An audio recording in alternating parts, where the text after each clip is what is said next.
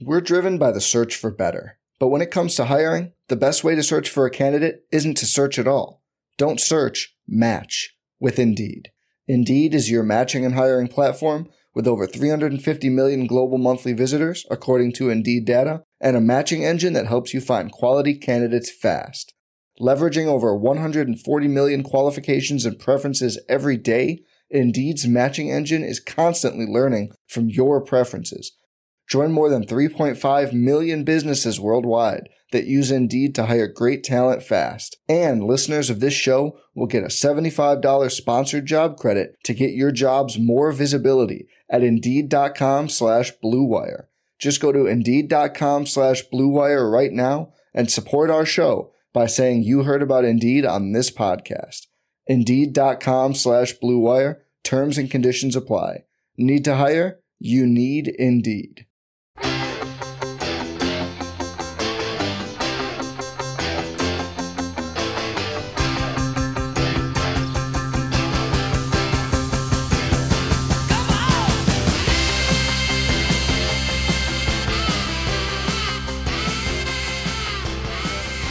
Welcome to Chasing Hardware, the podcast that sits down with the sports figures you grew up with and hears their stories. Welcome to Chasing Hardware. I am your host, Rich Lamello. My guest today is in the Basketball Hall of Fame.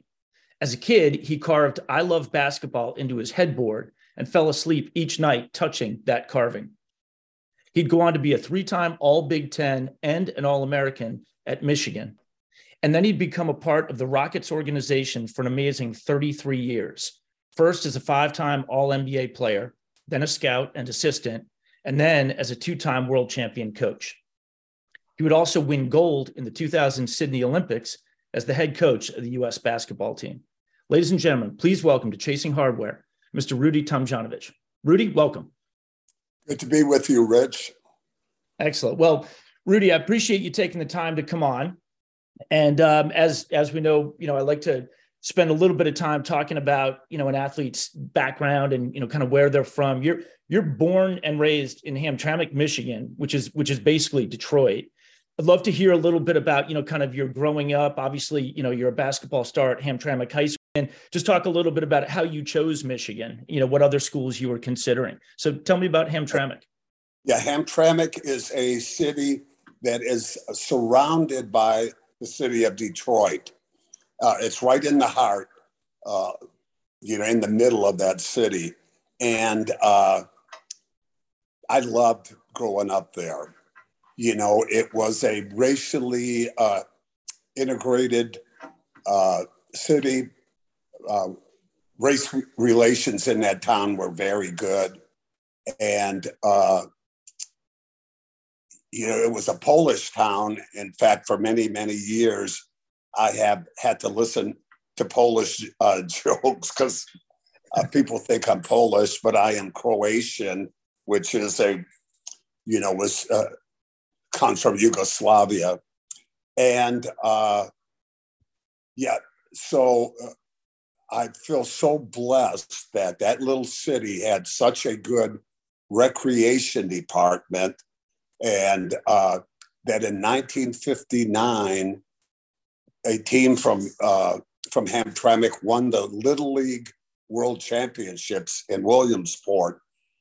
I was 10. I did not play on that team, but I played against those guys. And my cousin was the second baseman, and really one of the one of the greatest influences on me. My cousin that here at the age of 12 he was a world champion, and uh, he never felt uh, made me feel less than. He he talked about his experiences with excitement that uh, yeah, I got to tell my cousin, you know, what that was all about, and uh, that really touched me. And that's the kind of guy I wanted to be, you know, where he was my hero, and here was this just great guy, uh, and his dad had a big influence on on me, Uncle Joe. Uh, he would come over every Sunday and take us for a ride out of Hamtramck and uh, to see some other things like some of the nicer suburbs of uh, Detroit. just to uh, let our world not be that small, that there are some different things.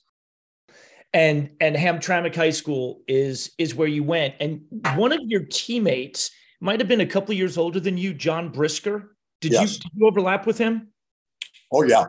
He okay. uh you know, John was a very flamboyant guy, big personality, and uh, definitely the leader on that team. And uh, he took me under his wing, and he says, "I didn't. I live uh, one block away from the projects. Most of my teammates lived in the projects, so if something was uh, going down, or if the guys were going to go play." somewhere, John made sure, well, we're going to get Rudy. Rudy's a part of our team. And that was just fantastic. It, it made me feel, uh, you know, because I didn't have the kind of personality to do that, that kind of stuff. So, anyway, let me tell you the thing about the. So, my uncle Joe, he uh, he bought me my baseball glove and my spikes.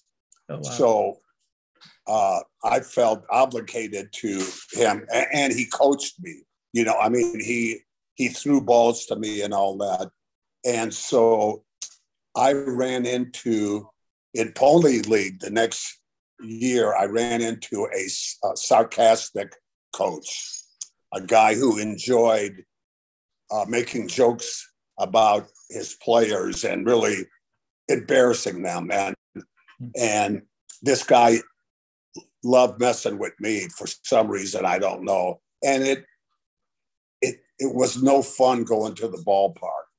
So I go by to see my uncle, and I'm telling him I want to quit, and he tells me you can't do that, man. You signed up, you got to fulfill. What's the problem? And I told him, and uh, he said, "Stick it out, Rudy. You got to try to stick it out." Well, then I'm I'm at the uh, deal. The, I'm not even in the game now. I don't even play.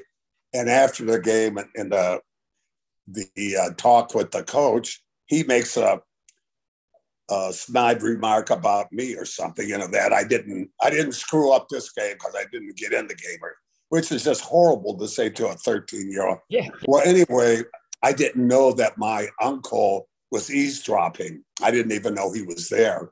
And uh, we talked afterward. He says, You don't have to do that. And, uh, you know, I'll, I'll, get you on another team and I'll let it. And then I says, oh, you know, hold on. I don't think I love baseball. I told him. And as he says, he had given me a plan, a plan. Uh, and that was, I was a good student in school. He says, you got to continue hitting those books and getting on the honor roll. But you got to have a sport. If you have a sport, you might be able to get a scholarship because there's no way you're going to school uh, on what my dad, my dad was in and out of work and stuff like that. So that was a good plan. So then he uh, says, well, what about the plan when I, when he says, you know, I think it's okay to give it up, says, I'm going to play basketball. And he looked at me and is like, and I mean, I was so excited. The problem was I was on a, I was an all star in baseball. In basketball, I rode the bench in junior high. I didn't even get in during the regular season, not one game, but I played against the teachers. And I remember I got one shot. I had the French teacher in isolation, and I gave him a couple fakes and shot it complete air ball. So that was my. So now I'm going to high school and I'm going to try out for the freshman team. So uh, one of the guys trying out for the team is one of my closest friends, and he's in the teacher's home room. So he comes up to me and says, Rudy, I saw the list of the guys who made the team. You're not on the list. I says, Well, are you on the list? He says, Yeah, I'm on the list. Well, I says, I'm better than you, you know, and I, I wasn't that good. But anyway, so I'm in a panic. Like, I want to play with my friends on this team. And so the guy starts practice, and I just interrupt him. And, t- you know, I says, Coach, just play one on one. And I have to tell you, that is not, that was not my personality. Right. But for some reason, I had to dig in there. And he was an ex linebacker from the University of Michigan who was just trying to make some more money by coaching the freshman team. Not a real important, uh, I guess, job, you know, when you're looking at the whole thing. But for me, this is the beginning of my career.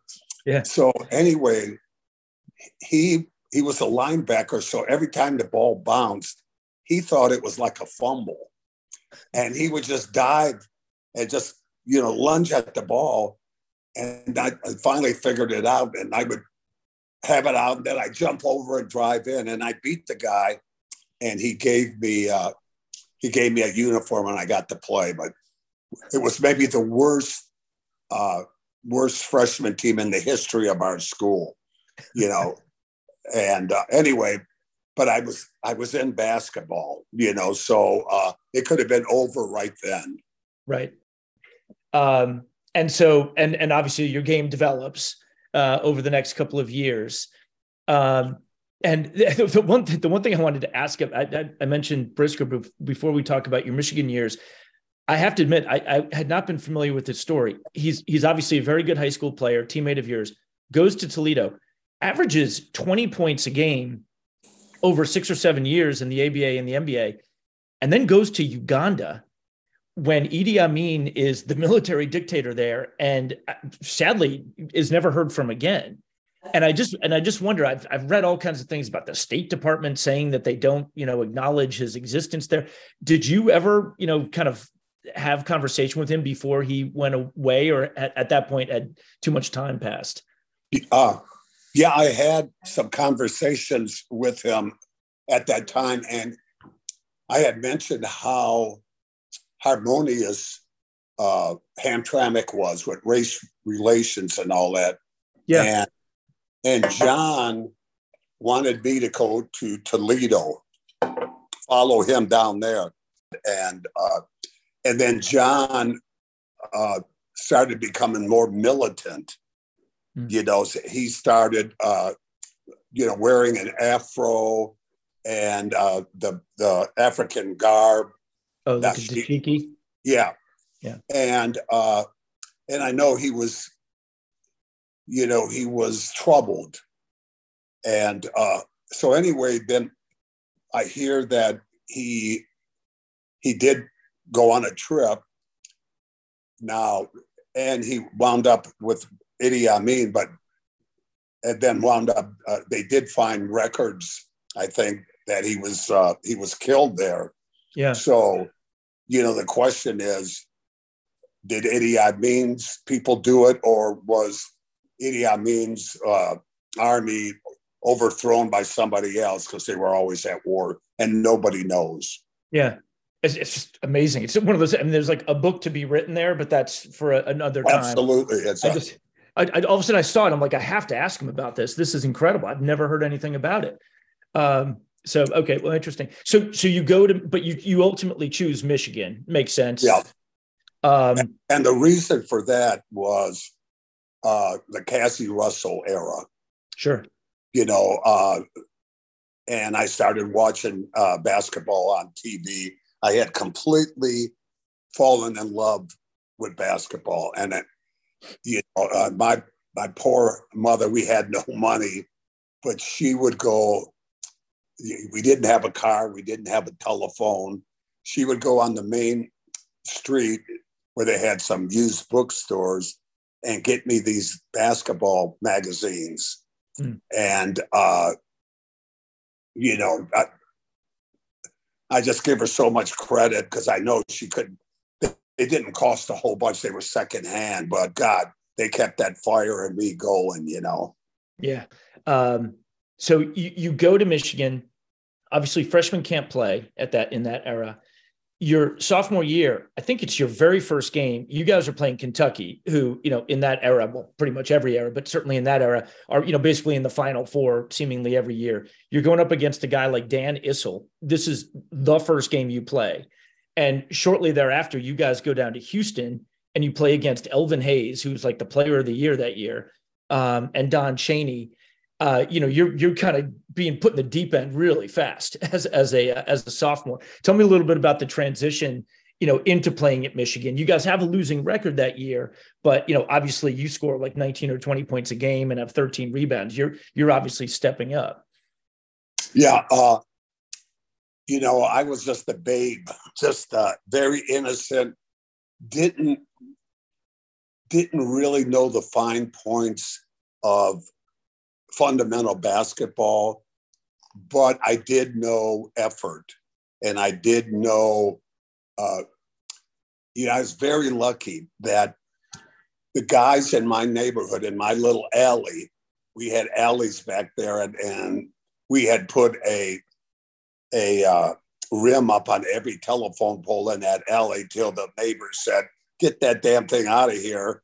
Right. And uh, but we would play a game called tip in where and we created this ourselves where all the shots would have to to score you have to tip it in. Okay. You know and i became a really good rebounder and had great timing because of that you know but that was uh just something that that came about because uh you know, somebody came up with the idea. I don't think it was me. Uh, I was so lucky that in my little city, at a junior high school playground, it became the center of basketball in that area. So all the great players would wind up coming to Hamtramck to play on that court. And the reason was we had L shaped uh, rim, so it wasn't a straight pole where you could get killed driving in there. There was no set rule about who could play where, but the good players played on that basket, and then uh, the younger guys or the you know guys that weren't so good played on the other one.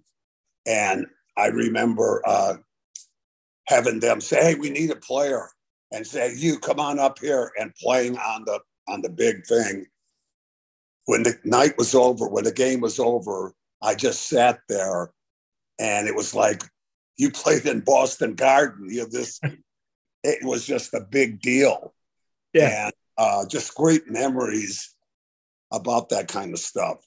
Yeah. Uh, but then Michigan, what was what was so good for me personally was that we played great teams. You mentioned some of those teams, and I had great exposure to to all these scouts, and uh, and you know that really helped me getting getting getting drafted so high. Yeah, well, yeah, and speaking speaking of that draft, well, so yeah, so so Michigan, you're you're all Big Ten all three years you can play. You're you're all American your senior year. You're setting all kinds of rebounding and scoring records at Michigan uh, you're in what could be, you could make the argument it's the best draft of all time. Uh, and a lot of people will talk about 1984. Your 1970 draft is certainly in the conversation. Bob Lanier, you, uh, Pistol Maravich, Dave Cowens, later in the draft, Calvin Murphy, who would become your teammate, yep. your roommate, et cetera. I mean, one, one of the most incredible drafts, you know, in terms of like numbers of Hall of Famers and all that stuff. Um, you go second in that draft. Um, and you, at the time, even though you've been associated with the Rockets for 33 years, the first year you played for them, they're in San Diego. San Diego. Um, and I th- you, you had a great quote, something like, I'd never really been to Southern Michigan. I'd certainly never been to Southern California. um, yeah, I, I had to, I had a little globe at home the night before the draft. Pete Newell, great basketball man, was the general manager and he called and he said, uh, "We finally got a phone." and I told, uh, you know, I told my parents these colleges and these people might have to call us, and yeah, it just scared it scared the hell out of them. The phone did. anyway, I had to look on the map and say, "Oh my God, I'm almost in Mexico." And uh, boy, was that a unbelievable city to go to. It's so the weather's so good, and it was just beautiful, but not uh, a, a good time for me as a basketball player. You know, I didn't get to play a lot. Right. Uh, and I was very discouraged. Uh, and, and later I found out that I was being used as a chip as the coach was uh, battling with the management to he wanted to trade Elvin Hayes and uh, they wouldn't do it. So he sort of got back at them by not playing me who they picked you know? Right. And I didn't know that at the time uh, so I was really discouraged.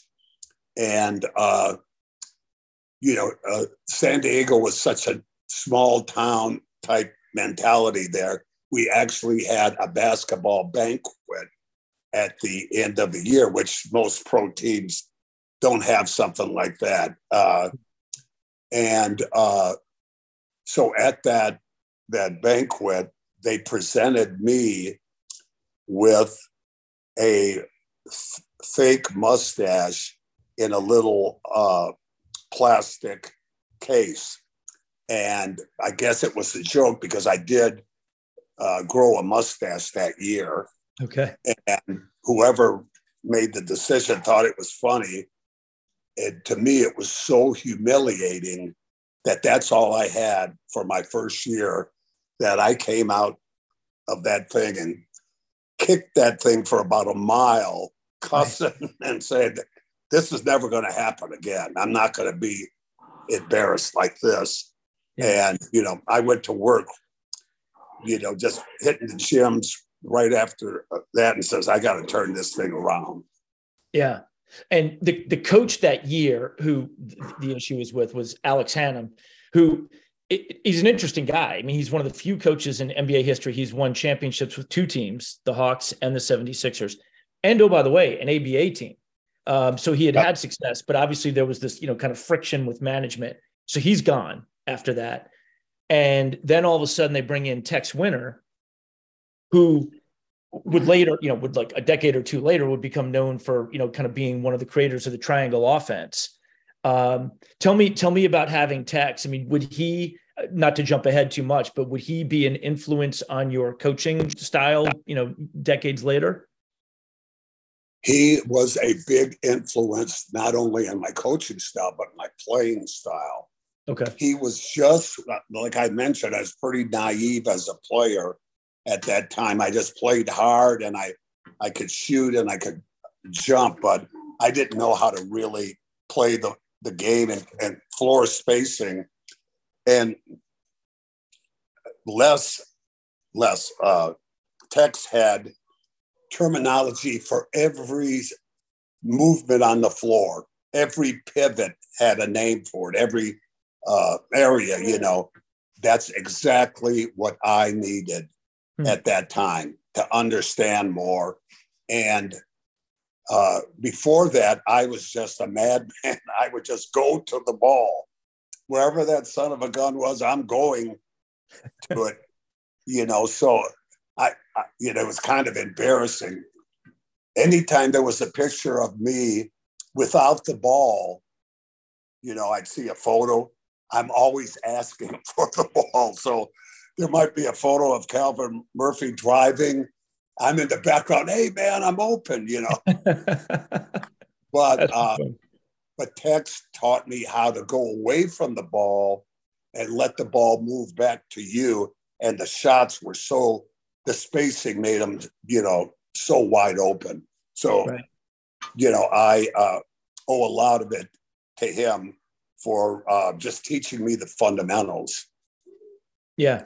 And and and like you said, you, you, go from you know pretty disappointing rookie year. All of a sudden, second year under Tex, you're averaging 15 and 12.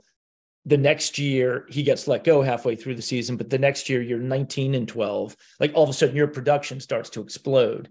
Um, and then they bring in Johnny Egan, and you guys had Elvin Hayes on your team for the first couple of years, but he and Tex weren't really getting along, so they trade him, right? And they bring in Jack Marin. Yeah. Was was that kind of perplexing for guys on the team? Like, why are we getting rid of this guy? He seems pretty good.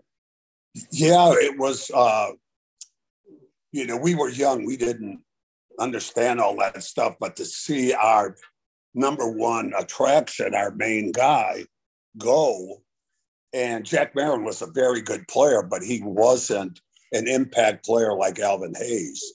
Right. And I, I that was a plus for me because I learned things from Jack, and uh, I took, you know, Jackson would say you can't react so much to one game or whatever. He says break it up into groups of you know if you if you have uh, you know three out of five games where you you're not doing well, okay, maybe that's concern, but don't if you're not up to your average or whatever, don't you know feel you're a failure and all that. But that's how I used to be, and sure. I would not I would not go out after games and you know I would take things hard and all that. He tried to get me to look at it in a more general way and not be so up and down.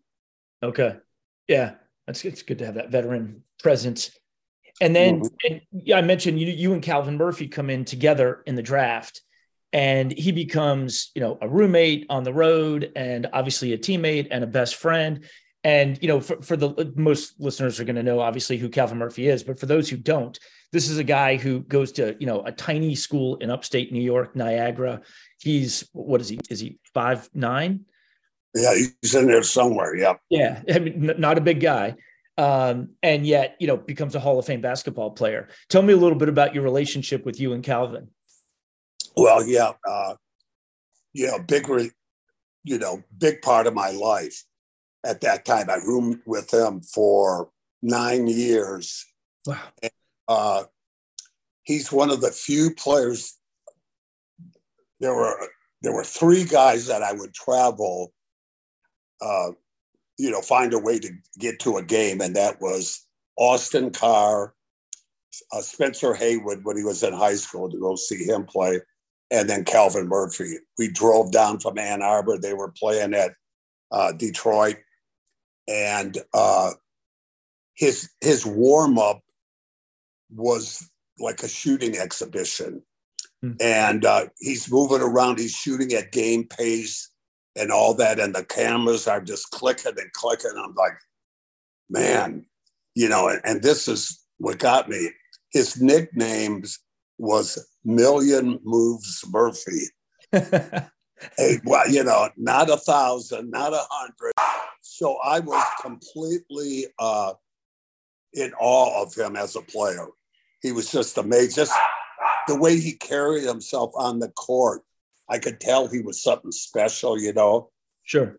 And then we wind up on the same team, which I thought, God, this is great. And uh, you know, he was a guy that was always on guard. Uh, he cherished being on a team and having his position, and you were going to have to you're going to have to fight his ass to get it away from him. So I would say he was probably the best practice player I had ever seen. Mm. Now, I'm not saying he was just a practice player. He had great practices and then played good in games too. you know, instead of some guys that are great practice players and can't play in the game. Sure. But he was always defending his position on the team. Right. Yeah what was it? I'm, I'm, trying to remember now. I remember seeing like, you know, back, you know, in the 70s, watching something like he was like a like a baton twirler. Like he could, it was the craziest thing I'd ever seen. yeah, amazing. Amazing. I don't know if you ever remember a show that used to be on. This is before all these uh, talent shows. It was called Ted Mack's uh, Talent Show or something. Okay. Calvin when he was a little whippersnapper was was on that show twirling batons with his aunt who was a majorette okay he taught him, and he wound up being a world-class twirler and used to do half times for the for the Buffalo uh, Bills in the football. Wow. You know, but here he is in a tough neighborhood, you know, uh, marching and, and people are catcalling you, sissy, what are you doing? You know? Yeah. And, you know, that's one of the ironies of that guy. He's one of the toughest guys, but he does this very delicate sort of, uh, you know, he has that talent to do that. Yeah, it, it, it was amazing to watch. Oh God. Um, and and at this point, you're in a run. You're you're you're an all star. You know, kind of four straight years. The team is still struggling. You guys go to the playoffs once uh, under John Egan, um, and you know it's it's you, it's Calvin, it's uh, Mike Newlin is is you know a, a, productive guard for you guys, and then they bring in Tom Nissalke as coach, and um, and now you guys he becomes um, you guys, you guys have a nice run in the playoffs. You you beat Washington with with Elvin Hayes and Wes Unseld. You lose to Philadelphia. John Lucas has come in and Mo- Moses Malone has come in. That team is starting to feel, you know, is pretty good. You've got Calvin Murphy, John Lucas, Moses Malone, yourself. Tell me a little bit about what Nissalke was starting to build there. Yep. Tom Nissalke is a, a guy who wants you to feel comfortable in your offense what we did is we dry ran our offense a lot. You know, we didn't scrimmage a whole bunch, but man, we knew what our plays were and all that. And and uh, we had talent, but the biggest factor was we had this young Moses Malone who was just like a seed that was ready to blossom into this phenomenal player. And and in that series that washington series which was very very close mm-hmm. he actually dominated at times you know being a young kid playing against elvin and playing against wes unseld. And uh, you know that was the biggest thing why we were starting to have some success. Right right yeah it was it was amazing seeing like the, you know kind of that roster come together and then early in the 77 season, uh, you guys are off to kind of a sluggish start. Uh, you're still, you know, putting up pretty big numbers. And there is an incident. Uh, you're playing the Lakers. There's some pushing and shoving. It's it's Kareem Abdul-Jabbar, Kevin Kunnert from your team, Kareem, uh, uh, sorry, Kermit Washington. You come running over. He turns around and just instinctively punches. Um, you know, I've I've seen that. You know, he told you later he had no idea who it was he was punching. He just you know that was just an instinctive reaction it it it basically dislocates your skull and you go down and there's actually spinal fluid dripping from your brain into your mouth they take you off the court and I, I, love this part i mean in, in a horrific situation i love this part you're you're saying to your trainers and your team doctors put a mask on me you know the type of thing somebody gets when they break a nose i want to go back in and they're kind of saying uh-uh you're not going back in um, you you ultimately return the next year. You have to sit out the rest of that season. Um, you return next year and you put up all star numbers again. You're in the all star game. And John Feinstein, who is, you know, arguably the best nonfiction sports writer of, of our era, writes a book about it. And and both you and Kermit participate in it. And I'm curious, did you find that process, uh, you know, kind of talking to John, was that therapeutic for you? Yeah, when uh, John approached me about the book, I, I laughed and I said, First of all, I said, nobody cares about that. It happened. It was a long time ago. He says, I don't want to talk about it again. And I says, I'm sure Kermit doesn't want to talk about it either. He right. says, no, no, Kermit really wants to talk about it. Mm. And uh, and he said, you know, he wants people to know what sort of happened to him and I still wasn't. Uh, I wasn't convinced, and then I had a couple meetings with John, and we really connected. Mm-hmm. And uh, you know, I I says, okay, I'll do it, and it was a very good process of going through that. Uh, you know, it was kind of therapeutic or brought some closure. That's cool. So I, I'm I'm still coaching at that time, right? And uh, so I'm at home and I'm working on a, on a team. The phone rings, and it's Kermit. And uh, he thanks me for doing the book. So I asked him what he was doing, and he said he was working. You know, he was a workout guy, and he was working with this uh, young player. We needed somebody to come in. We were drafting Yao Ming, but he wasn't going to be released till training camp was over. So we needed a guy who would work hard and not have a crazy idea that he was going to be, you know, the center on that team. But and uh, Kermit brought in a guy that was just perfect, and he did a great job for us. So oh, that was cool. pretty cool that something positive like that came out of it. Yeah. Oh, that's that's awesome. That's interesting. I'd, I'd not heard that story. That's yeah. that's very cool.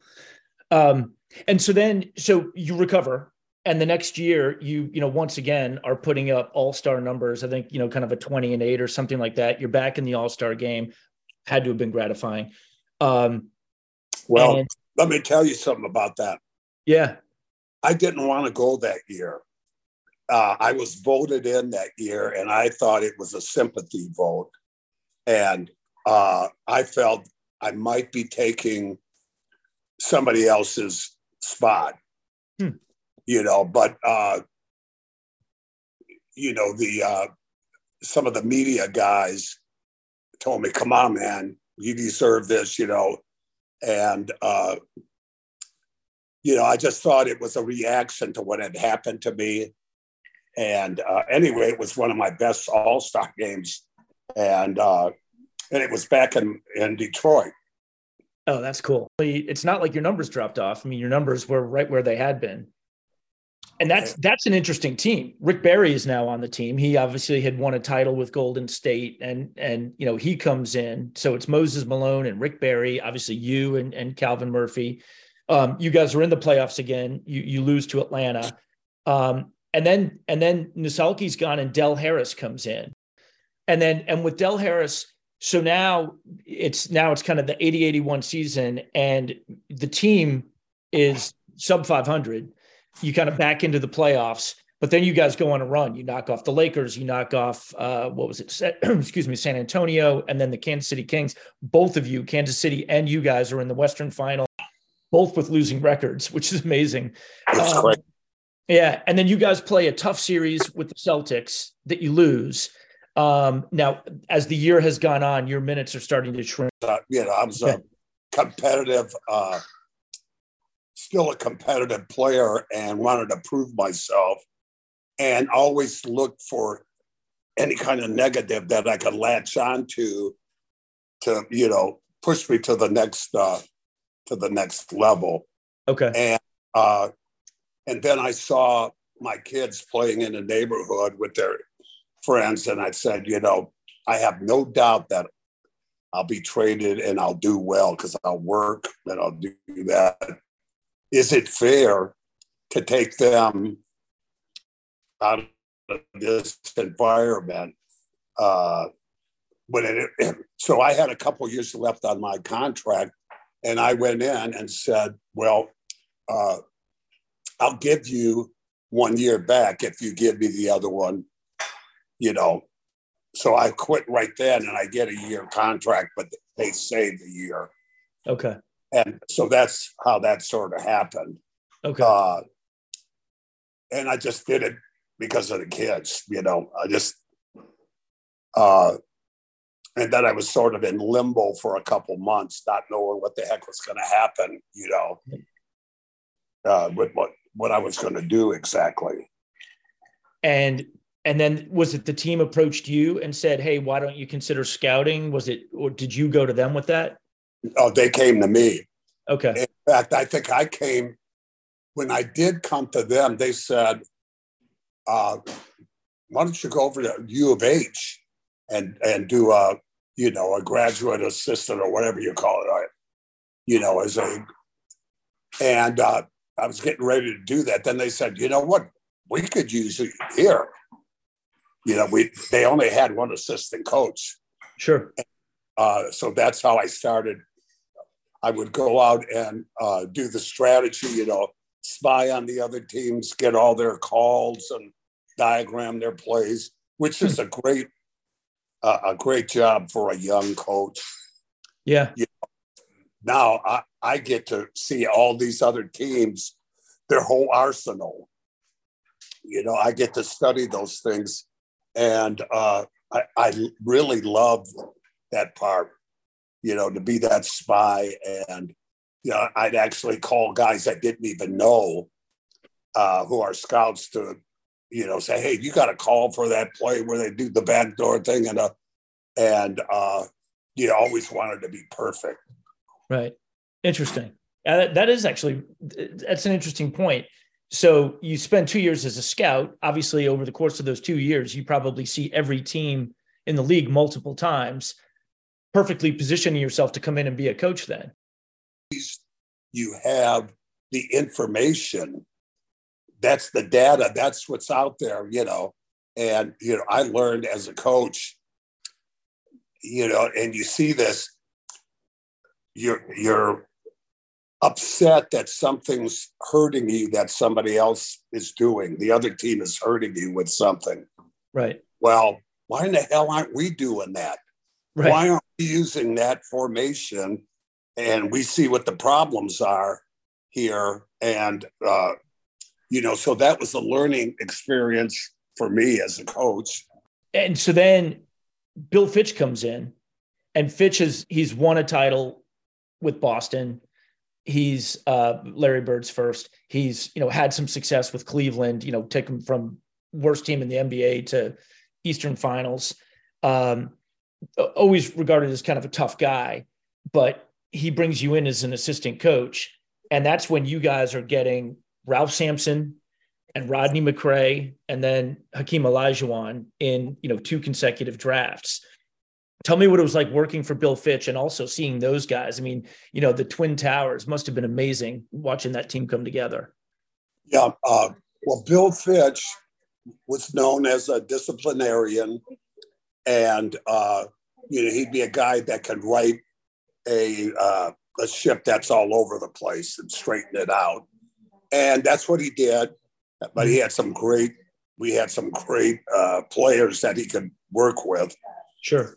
And uh, you know, decided to go with a twin tower lineup, which wasn't done a whole bunch.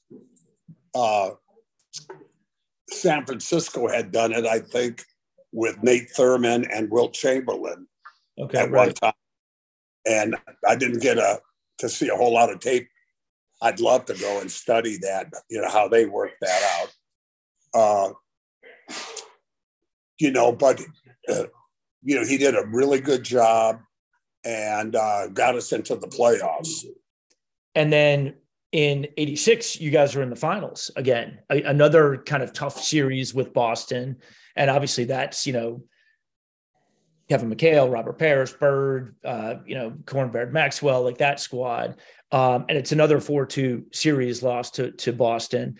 Um, and then, and then unfortunately, a couple guys get hit with pretty with like two and a half year suspension drug suspensions and the wheels kind of come off a little bit and within a year or two don chaney's comes comes in you you stay on the t- on i'm sorry you stay on as an assistant yep. with him what was that like you know kind of the transition from a bill, a bill fitch disciplinarian type coach to don chaney yeah uh, don chaney uh, a big contrast uh, really laid back uh, soft spoken guy, defense oriented, one of the best defensive uh, players to ever play in the NBA.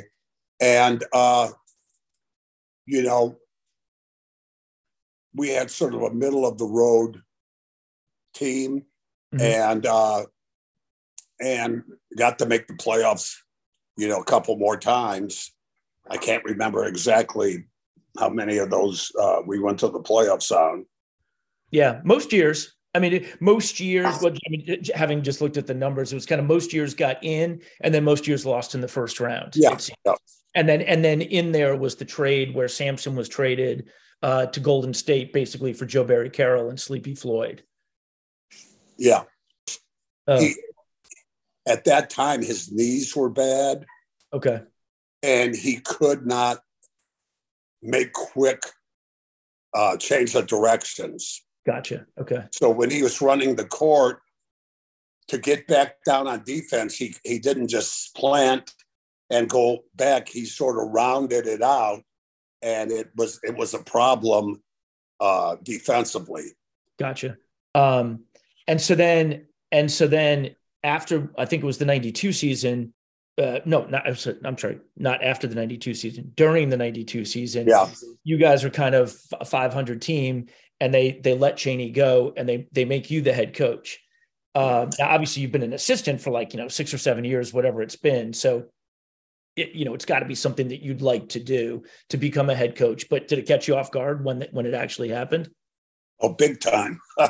yeah, yeah, because uh, we had a other guy, Carroll Dawson, mm-hmm. who was an assistant coach, has wanted to be a coach all of his life, you know. Sure. And he is such a practical guy. Uh, I really liked his approach. Uh, so we go in there and uh, we were going to fight for Don, you know, because he had done a great job. He had been the uh, coach of the year the the year before, I think. Yeah, yeah, he was. Which it's always you know just like so hard to kind That's of. That's a crazy one. I still don't get that. Yeah. Uh, how, how often that happens? A guy gets coach of the year, the next year he's gone.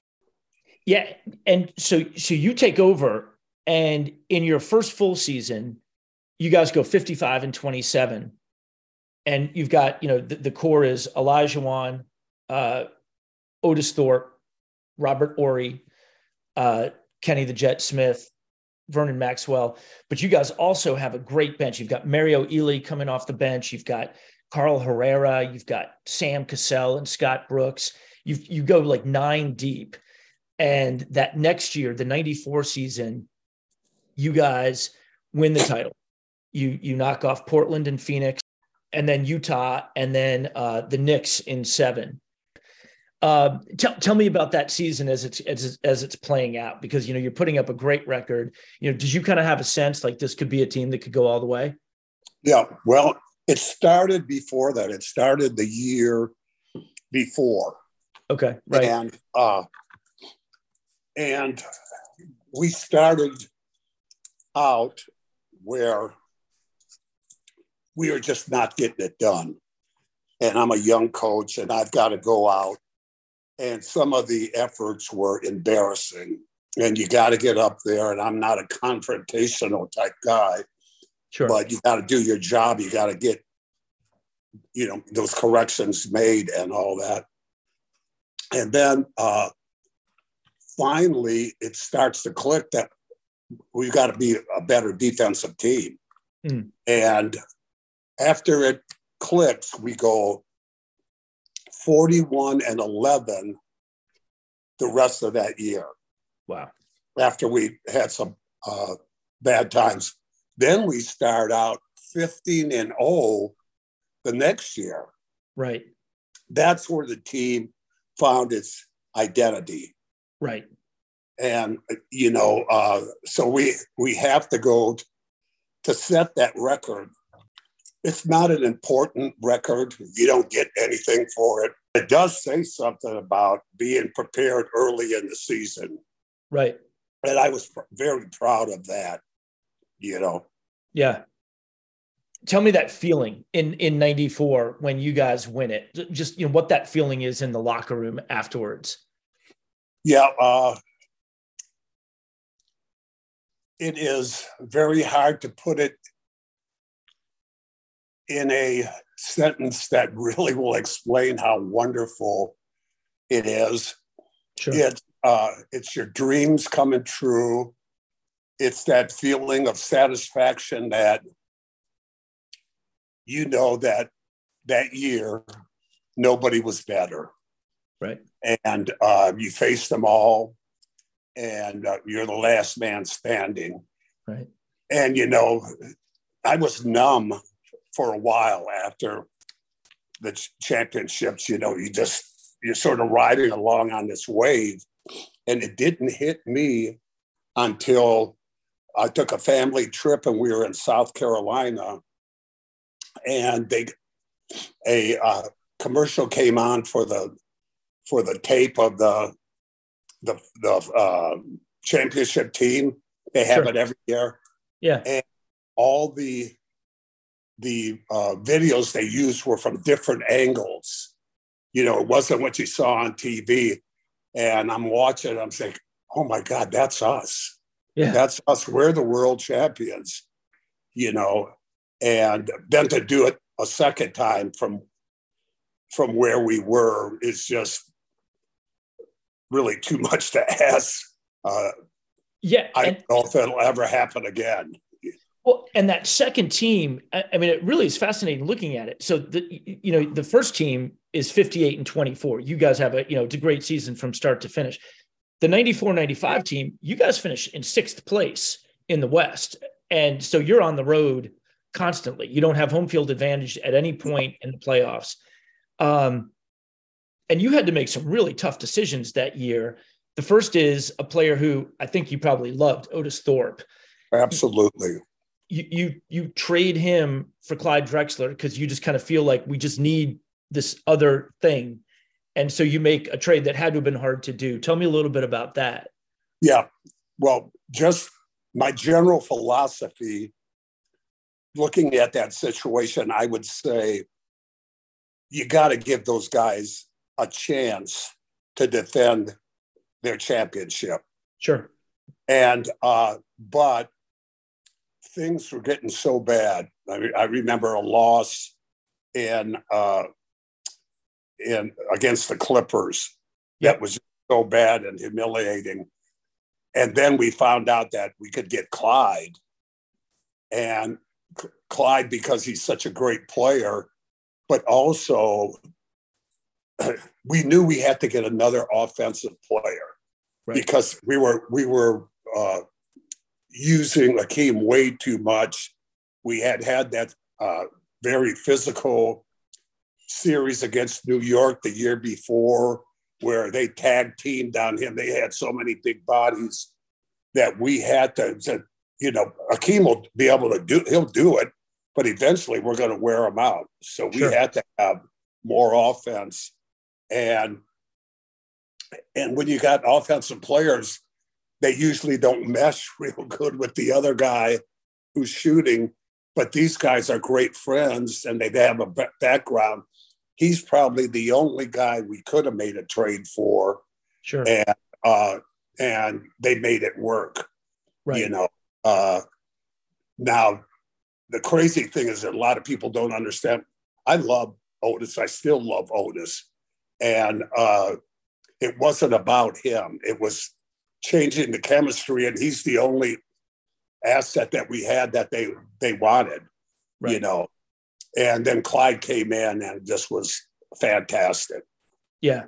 And and and you guys just go on that uh, on you know on just a hell of a run in the playoffs after having like I said, you know, basically having to be the road team in every series. And another hard decision you had to make or you you know well, yeah, hard decision you had to make was um Vernon Maxwell, Mad Max is on your team. He's obviously just like Otis, a key part of that team the first year. And he's probably not thrilled that a guy like Clyde Drexler is coming in and taking some shots away from him. And after the first game of the playoffs, he basically goes home and and does not play the rest of the playoffs as you guys go on to a championship.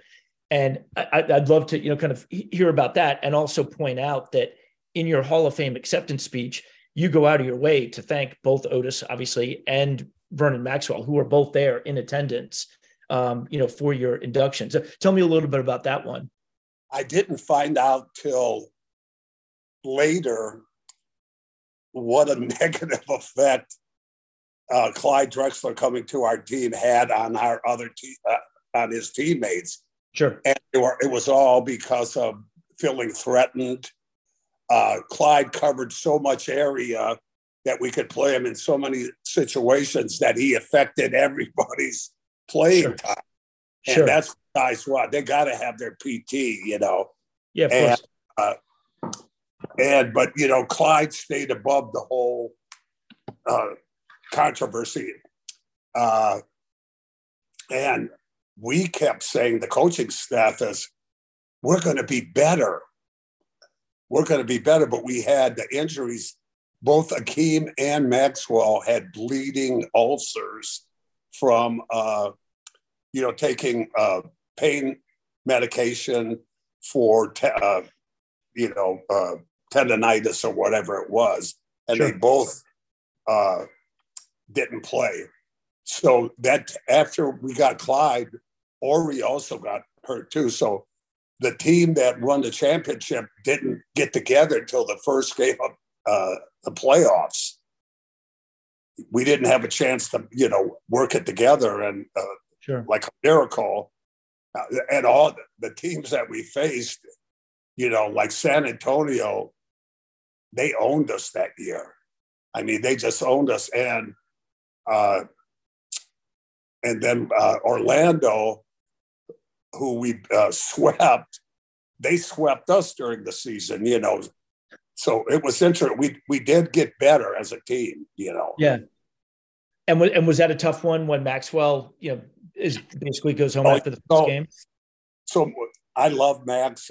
I love that he's fiery, but if that fire isn't directed in the right direction, uh, in a positive way, something bad's going to happen. And the and the fans there in Utah love to agitate him. He was upset about the uh, not playing as much. I was going to have it. He wanted to talk to me about playing more. I wanted to talk to him about playing less. So we weren't clicking real good. And he said he was hurt. So I said the, the best thing that he could do is go home and get treatment and you know get them out of harm's way because something bad was going to happen. And then uh, and then you guys you go on to win uh, the championship. So back to back.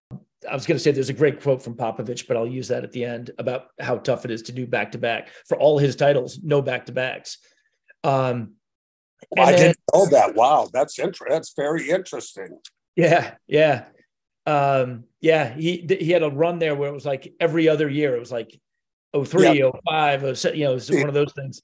And and that brings up a very interesting point that I believe in is to be a champion, you have to overcome human nature. Right. After you win like that, it's normal to feel, hey, that's pretty good. And that's our players admitted that that second year, you know, that trade did uh, put a fire on us because because we were we had happy feet then. We weren't the same team. And you know, Clyde came in and and helped us become a better team. Yeah, got you refocused kind of. Yep. Um, and then and then after that, no more returns to the finals, but a couple of like Charles Barkley comes in, and at one point you've got Hakeem, Clyde, and Barkley in your lineup, you know, for for a couple of years. Tell me, tell me about that. Having Barkley come in, who put up good numbers. I mean, he was 19 and 13 for you. Yep, uh, amazing player, amazing person, really a good person, uh, funny as hell. uh, and you know, I remember when I got Barkley, I had all these ideas about we could do this with him. They, you know, all these different things. And I started showing him. He says, Coach, please. He says, all you got to do is get me that ball in that area on the left side, off the box a little bit, and I'm going to be okay. And sure enough, we had a couple different plays. Unbelievable passer of the basketball. After the championships, we couldn't beat uh, we couldn't beat Seattle. They had gotten our number right with their uh, different kind of defenses, and uh, they would always uh, get us off balance. We get we get Charles in the fourth quarter. I give him the ball every time. When those double teams come, boom, boom, boom, boom. He's he's getting layups uh, and three pointers for everybody on the team. Right. And man, was that you know, he's a he's a heck of a player, and you know, I thought we were going to win the other one when he had a a freak uh, injury and, and, knocked him out of the lineup. But right. that was that was a strong team, and another player that was big on that team was Kevin Willis. Mm. Kevin Willis had a, a re, one one of his best years as a pro, and uh, I thought we had a chance. Yeah, um, uh, at Barkley, I think I saw one point I saw you say that he was one of the most unselfish players you've ever coached. Absolutely, we yeah. had a game in uh, Vancouver where they were doubling every time, and uh, we went on a run where we just threw it to him. They started doubling, and he had, I think, six or seven assists before he took his first shot.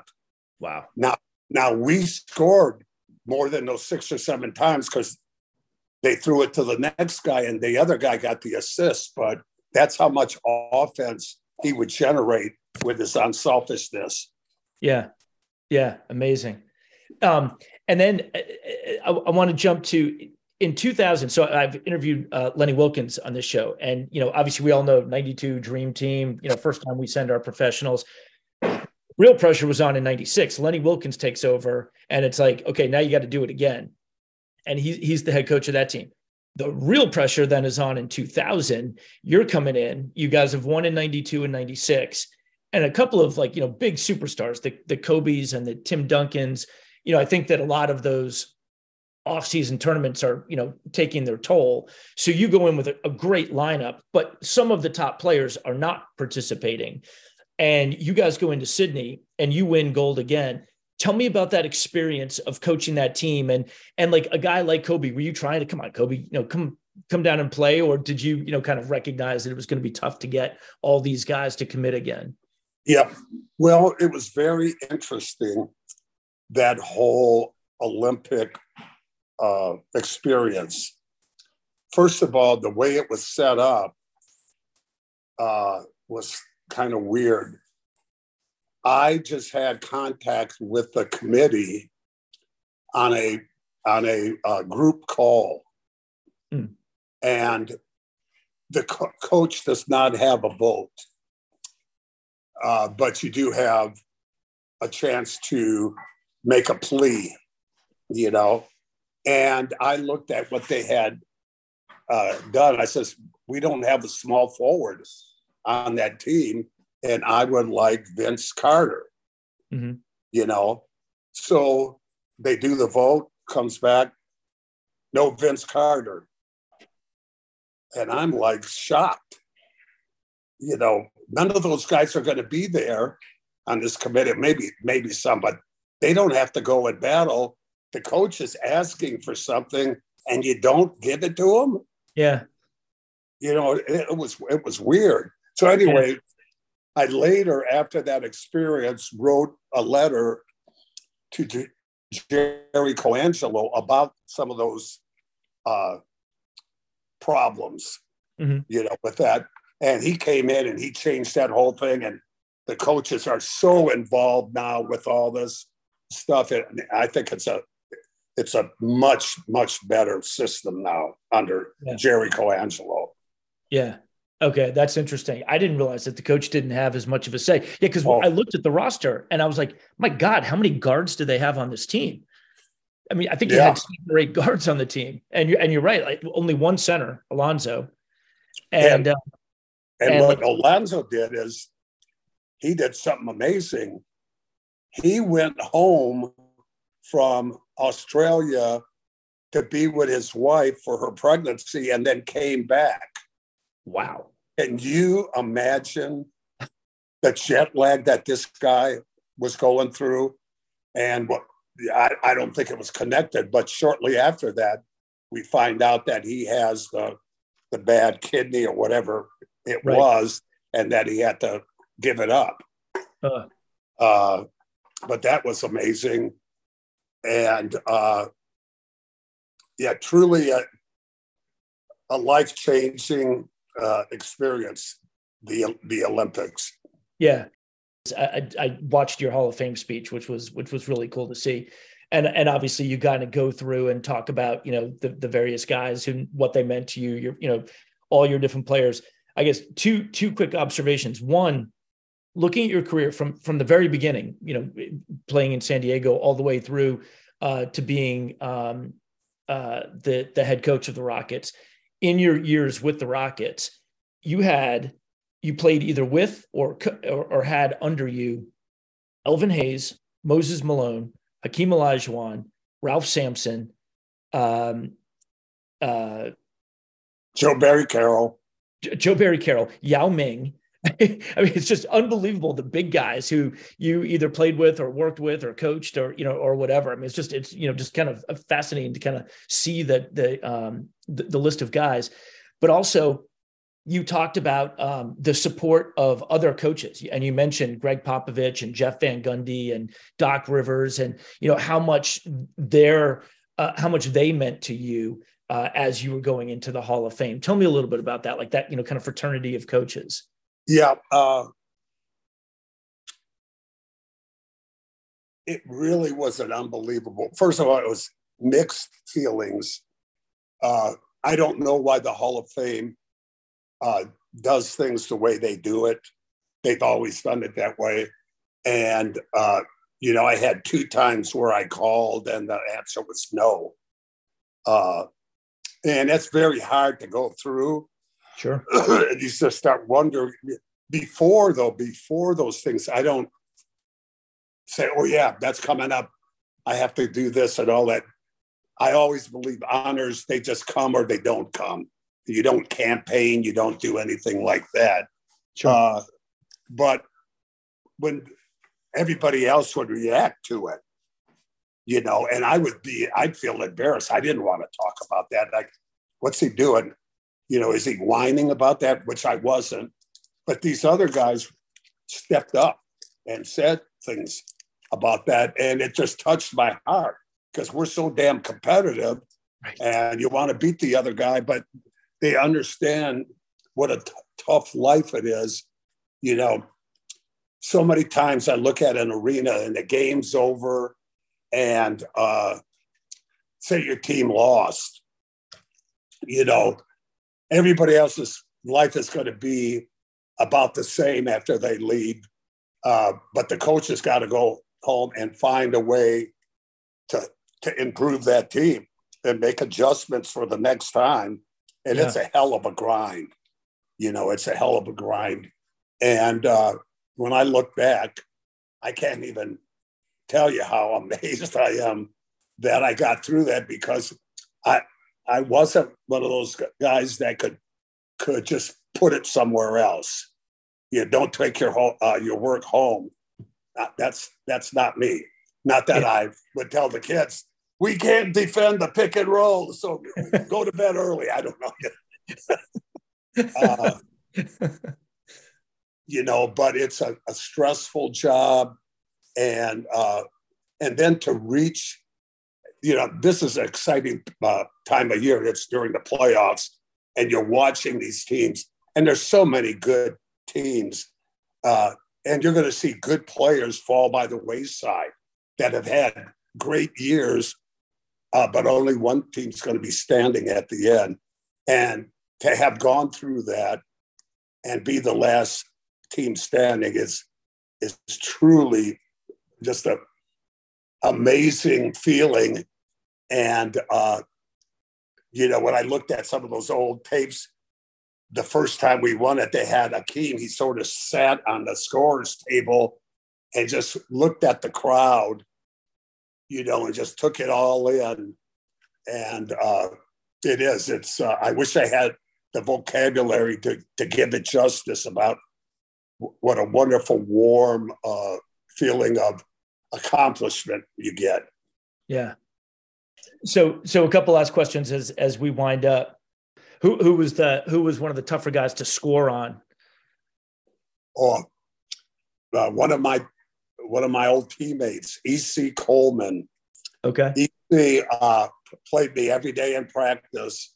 He's, I love the guy, just a hardworking uh, player. Went to Houston Baptist uh, University where we practiced, and here the guys on the team. So when he got traded to, when he got traded to uh, New Orleans, he was guarding me, and he knew that I was a emotional player that once I got it going, that I could go on a string. Uh, he, uh, like on a fast break, three on one, he just guarded me.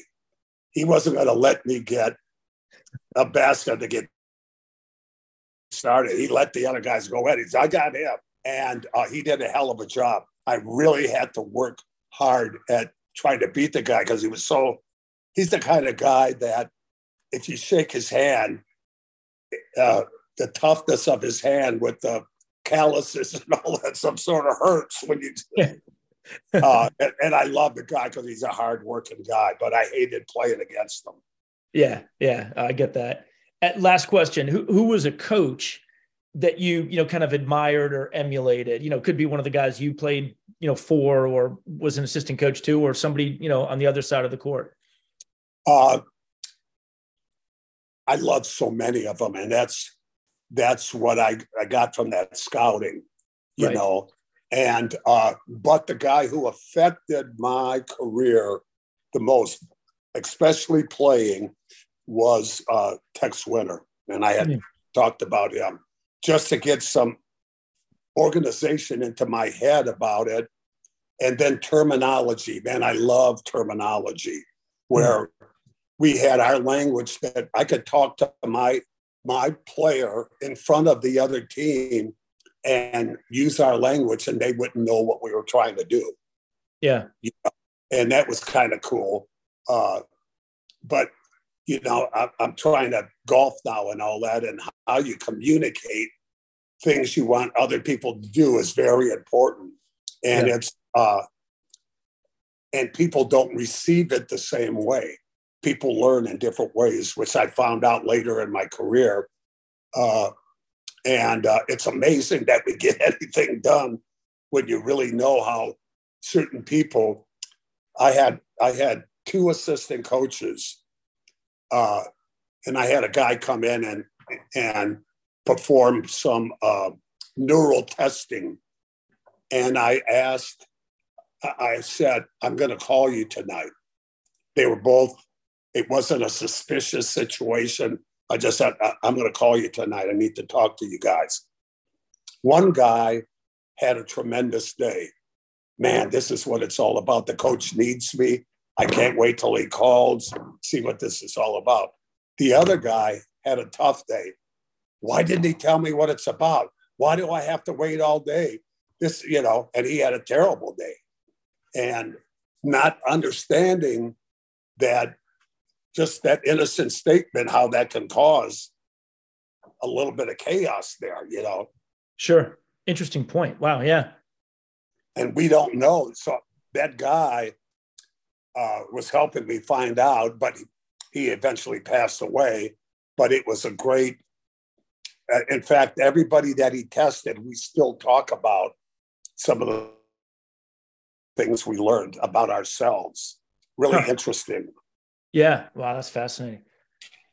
Um, well, Rudy, I, I have to say it, it's it's been fascinating hearing about you know kind of the days in Hamtramck and and obviously at Michigan and and your you know very long run with you know the Rockets in, at every capacity basically, and and then the Olympic team and and just you know kind of hearing about some of the players and coaches of that era. I I thought uh, I, two two great quotes stood out um, when I was uh, you know kind of reading up on you a little bit. Um, one was after that second championship, right? The one that was more of a grind. You, you know, you were the road yeah. team in you know in, in every series. Uh, you came out and said, "Don't ever underestimate the heart of a champion." And you know, never could truer words have been said about you know a team, a coach. I, I thought that kind of encapsulated you know kind of everything. And also a quote from Gregg Popovich, who obviously he's a competitor of yours, right? He coached the Spurs all those years.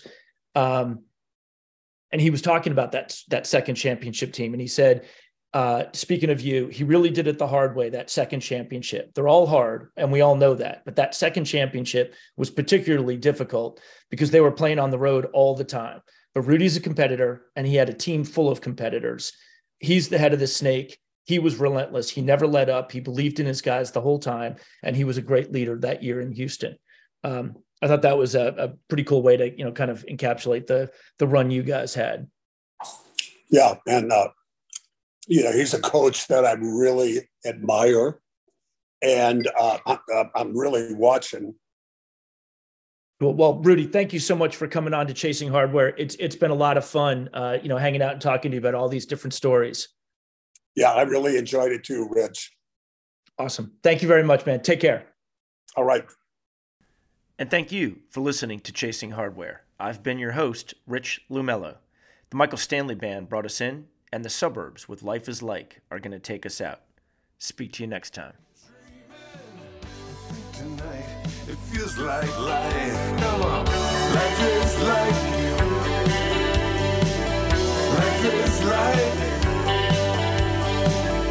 Life is like what it is.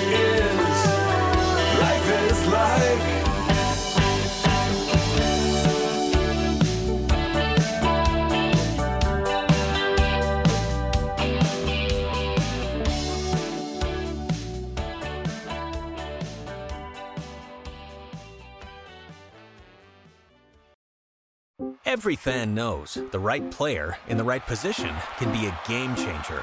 Put LifeLock between your identity and identity thieves to monitor and alert you to threats you could miss. Plus, with a US-based restoration specialist on your team, you won't have to face drained accounts, fraudulent loans, or other losses from identity theft alone. All backed by the LifeLock Million Dollar Protection Package. Change the game on identity theft. Save up to 25% your first year at LifeLock.com slash aware.